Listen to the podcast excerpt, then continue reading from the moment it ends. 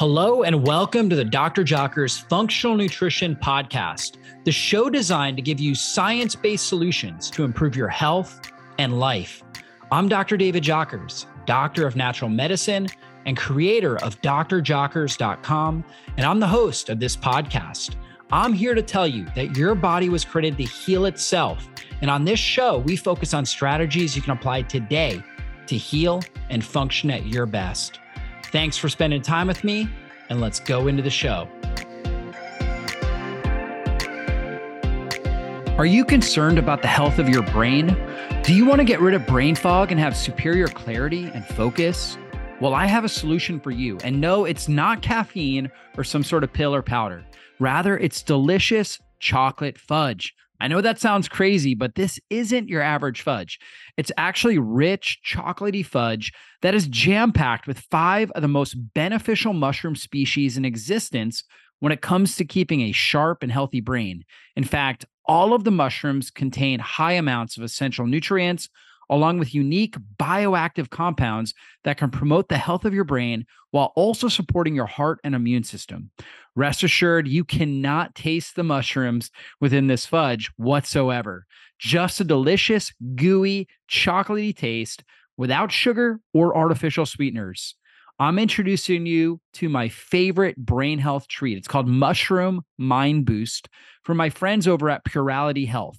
Now, Purality Health utilizes something called Micelle liposomal technology, which delivers the nutrients of these brain boosting mushrooms into your bloodstream, proven to be up to 800% more efficient. So, if you want to say goodbye to forgetfulness and instead keep a sharp and healthy mind, give Purality Health's Mushroom Mind Boost a try. It's backed by a 180 day money back guarantee. That's six full months. And today I have a 30% off coupon for you. Just visit puralityhealth.com and use the coupon DRJ to access 30% off your purchase today. This podcast is an audio recording of one of my most popular YouTube videos on feast, famine, cycling. We know that when we fast or we restrict, we we we eat less, we actually turn up self-healing and autophagy. And that is amazing. And there's some incredible things that take place inside of our body when we do that. The problem is that if we do it too long, we're going to throw off our natural hormone balance. And so it's really, really critical that we undergo something called feast famine cycling. That way we get the autophagy, the cellular cleansing benefits, but we also don't impact muscle development, sex hormone development, the development of our skin, thyroid hormone, our, our natural metabolism, our ability to burn fat for fuel. And so that is why I'm a huge advocate and I practice personally feast, famine, cycling. And so this is this training, I go through in detail exactly how to do this correctly. And that's why it's so important because if you don't, if you're fasting, but you're not incorporating enough calories, enough protein, and, and doing what we call feasting during your eating window, you could throw off your hormone balance and cause unwanted symptoms. And so it's really critical you understand how to practice this and how to do it properly. So be sure to take notes with this training. Be sure to share it with somebody that you know and you care about. And also, if you've not left us a five star review, now is the time to do that. Just go to Apple iTunes, wherever you listen to your podcasts, scroll to wherever they say leave a review, leave us a five star review. When you do that, it reach it helps us reach more people and impact more lives with this message. So thank you for doing that. Thank you for being a part of our community. And let's go into the show. Feast, famine, cycling, this process of developing autophagy, cleansing our body, but also helping stimulate muscle growth and lean body tissue development. And so, my famous quote is that when you fast, your body gets really good at using energy in the most efficient manner possible. You develop metabolic flexibility, which is the ability to change our metabolism to meet the demands of our environment. So, if I'm exercising at a high intensity, like I'm sprinting, I need to produce energy very, very quickly. But if I'm sitting here doing this presentation, I don't need a whole lot of energy. I can be much more efficient in how I create my energy.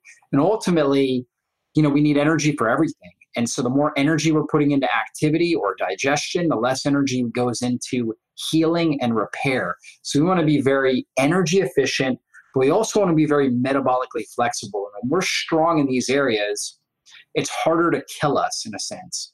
We have a greater survival advantage and greater resiliency to stress. And that's really the goal here.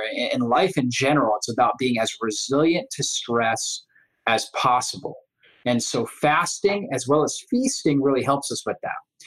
So when we feast, you know, basically times of feasting are about growth. They're about building cells. They're about reproduction. Okay. They're about basically generating lean body tissue. Whereas times of fasting is going to be about cell cleansing, breaking down old cellular organelles, breaking down old tissue, and helping to heal and regenerate new tissue. So we want to basically cycle between these. Fasting is very anti inflammatory, which is very powerful for the body, whereas feasting helps stimulate pathways like mTOR, mammalian target or rapamycin, and insulin, which have to do with metabolism, like b- basically increasing our metabolic rate, increasing uh, muscle tissue development, building. So we've got to be thinking about building as well as cleansing and healing. And so when we're a young, when we're a child, we need to favor times of feasting. You know, we need a lot of food because we're building and we're building very, very quick. However, as once we become an adult, once we become full grown, you know, roughly in that around 20, 21 years old, then we can start to really push into the fasting. Okay, we uh, we we need more fasting than we do feasting at that period because we're not growing as quick. And so again, the key here is creating very strong, resilient human beings.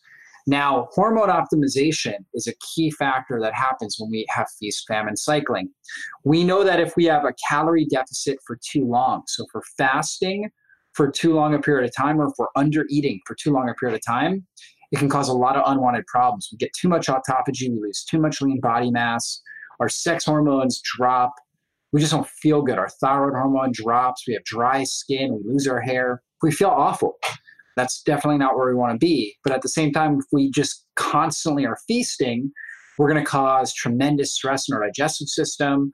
We're going to develop insulin resistance. We are going to develop uh, chronic metabolic diseases like cancer, heart disease. So we need the combination of both of them. And that helps to improve insulin sensitivity, optimize thyroid function, helps optimize adrenal health and sex hormones. And so uh, basically, with our thyroid, when we are fasting for too long or we have prolonged caloric restriction, so we might be intermittent fasting, but just not eating enough when we do eat, it's going to cause an increase in reverse T3. And reverse T3 basically, or basically, it's going to increase cortisol and stress hormone production, which then is going to increase reverse T3, which is an inactive form of thyroid hormone.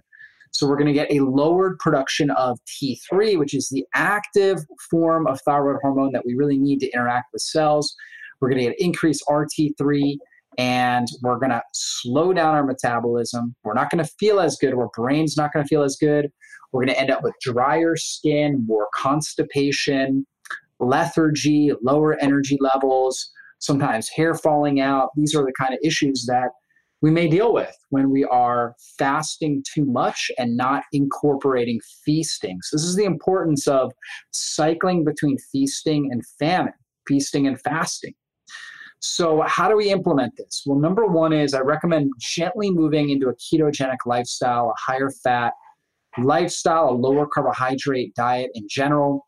Uh, we avoid snacking. So, we go down to two to three meals a day and we develop our fasting muscle. We can start with something like a simple fast, 12 hours overnight, push it into a brunch fast, 14 hours each day, and then maybe go into a crescendo fast where we go a 16 hour fast, two to three days a week, non consecutive days in that crescendo cycle fasting, and then slowly progress from there. For some individuals, they do great doing a 16 8 or an 18 6 I know for myself, I tend to thrive doing an 18 6, somewhere in that time frame. I do an 18 to 20 hour fast every day. And then two days a week, I do a 24 hour fast where I only eat one meal. For me, that works great. Okay. When I do eat, I feast. I eat a lot of food and I, I don't typically overly concern myself with um, with carbohydrates, although I, I tend to just eat a lower carbohydrate diet in general. Um, and so, you know, when you do that, you really don't need to count macros because you get more of the hormone balance and fat adaptation because of the prolonged periods of fasting each day. Now, not everybody can do that. Some people need to eat three meals, and they might eat those three meals in a eight to ten hour window. That's totally fine, um, and you can absolutely do that and start to build your fasting muscle. And then maybe one day a week, you might try to do a longer fast, like a 24 hour fast. One day a week, you may try to incorporate a lot more carbohydrates where you have more of a feast day. And I found that that tends to work for many individuals where they have a feast day once a week where they have more carbohydrates, ideally more nutrient dense sources of carbohydrates, and then one day a week where they have a longer fast, along with daily, some level of intermittent fasting on a daily basis, even if it says, even if it's a simple fast, like a 12 hour overnight. Um, so doing that can be really helpful. Uh, obviously, focusing on hydration during the fasting window. It's one of the biggest mistakes I see people make is they're just not hydrating well when they are fasting, which makes it harder to fast because they're dehydrated. They tend to have more cravings. Getting regular exercise, moving your body well. In fact, moving well at the end of your fasting window can be really good for stimulating more autophagy, more cell cleansing. Keeping stress down in general, prioritizing good sleep and good rest, improving your digestive health, considering digestive health supplements, especially if you're going to feast. You know, when you do eat a lot of food, especially when you've been fasting for you know longer periods 16 18 20 24 hours taking some digestive enzymes maybe some hydrochloric acid can be really helpful because you want to eat till you're full you're not trying to count calories and count macros necessarily you're really trying to just eat until you're fully satiated that is the key there I just wanted to interrupt this podcast to tell you about this amazing product called Joint Support by Pure Health Research. If you're out there and you're struggling with stiff or aching joints and you're tired of letting that discomfort steal the joy and freedom from your life, you've got to try Joint Support. It contains seven of Mother Nature's best superfoods for supporting comfortable, healthy, and flexible joints and it even promotes healthy cartilage growth too. Now, all it takes is one small capsule of joint support every day to start feeling the positive effects on your joint health. And as a listener of our show, you can try joint support risk free today and get a free 30 day supply of omega 3 when you take advantage of this special offer. It can promote healthy joint lubrication, making it easier to move in comfort. You're also going to get two free ebooks so you can learn more about joint health. Just head over to getjointhelp.com forward slash jockers. That's getjointhelp.com forward slash jockers. G E T J O I N T H E L P dot com forward slash J O C K E R S. And that will order joint support and claim your free bottle of omega 3 while supplies last. Again, that's getjointhelp.com forward slash jockers. Now, signs you may have overeaten. If you're noticing that you're bloated after meals, you've got indigestion, nausea, you're just fatigued, you need to take a nap after your meal, or you just can't think right, those are signs that you may be overeating when you are eating. Now, obviously, also you may gain weight. If you're fasting, feeling pretty good, eating a lot, and still gaining weight, then that's you know that's certainly not um, that shouldn't happen. When you're incorporating intermittent fasting more of a ketogenic style lifestyle you shouldn't be gaining weight. Um, and so unless you're trying to gain weight unless you're underweight then you may be you know feasting and eating a lot and trying to gain muscle mass. That's certainly uh, something that's possible. But if you are not trying to gain weight and you're gaining weight that's a sign you may be overeating. Signs of undereating hunger and cravings just a few hours after eating. After you eat, you really should be able to be satiated for at least four to six hours. And at least in that time frame, you should feel well satiated. You may eat again, right? You maybe have a tight eating window and trying to eat two meals in a four hour eating window, and that's fine, but it's not like you would be hungry and have cravings. If you have ongoing hunger and cravings, sign you're not eating enough. Okay, so you definitely want to make sure you're eating enough. Obviously, too much weight loss, a fatigue not right after a meal but a few hours after a meal or brain fog a few hours after like two to three hours after it's a sign you're just not getting enough calories in especially if you're noticing that when you eat, it relieves the fatigue. You're, you're hungry, and when you eat, you feel better. Okay, that's a sign you may be under eating. So you want to be able to address that as well. And then, you know, this is really important because if we're eating a large meal, we want to be able to stimulate our parasympathetic nervous system, which helps us to digest food more effectively. It helps stimulate the production of hydrochloric acid in our stomach, pancreatic enzymes, bile flow.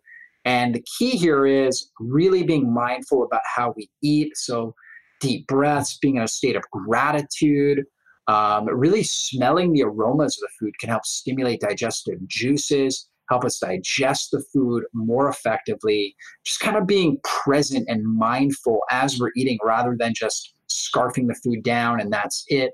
This is this is really how you're going to optimize your digestion on a regular basis. Certainly taking supplements I, am a huge fan of that. I take digestive enzymes with every meal um, and i would i would highly recommend that.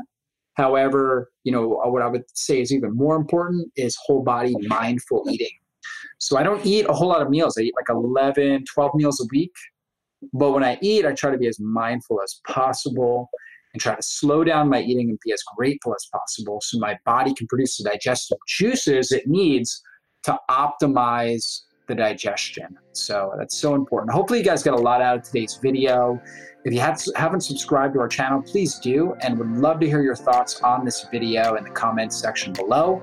We'll see you on a future online training. Be blessed, everybody. Well, that's all for this show. And I want to thank you again for spending your valuable time with me today. And if there was something you heard in this interview that you have questions on or you want to dive into deeper, then drjockers.com is the best place to go. If you enjoyed this episode, please consider taking just a quick moment and giving us a great review. Your reviews help us influence more people and transform more lives. And if you took something valuable away from this episode, then please share it with someone in your life you know it can help. We'll see you soon on a future podcast. Be blessed, everybody.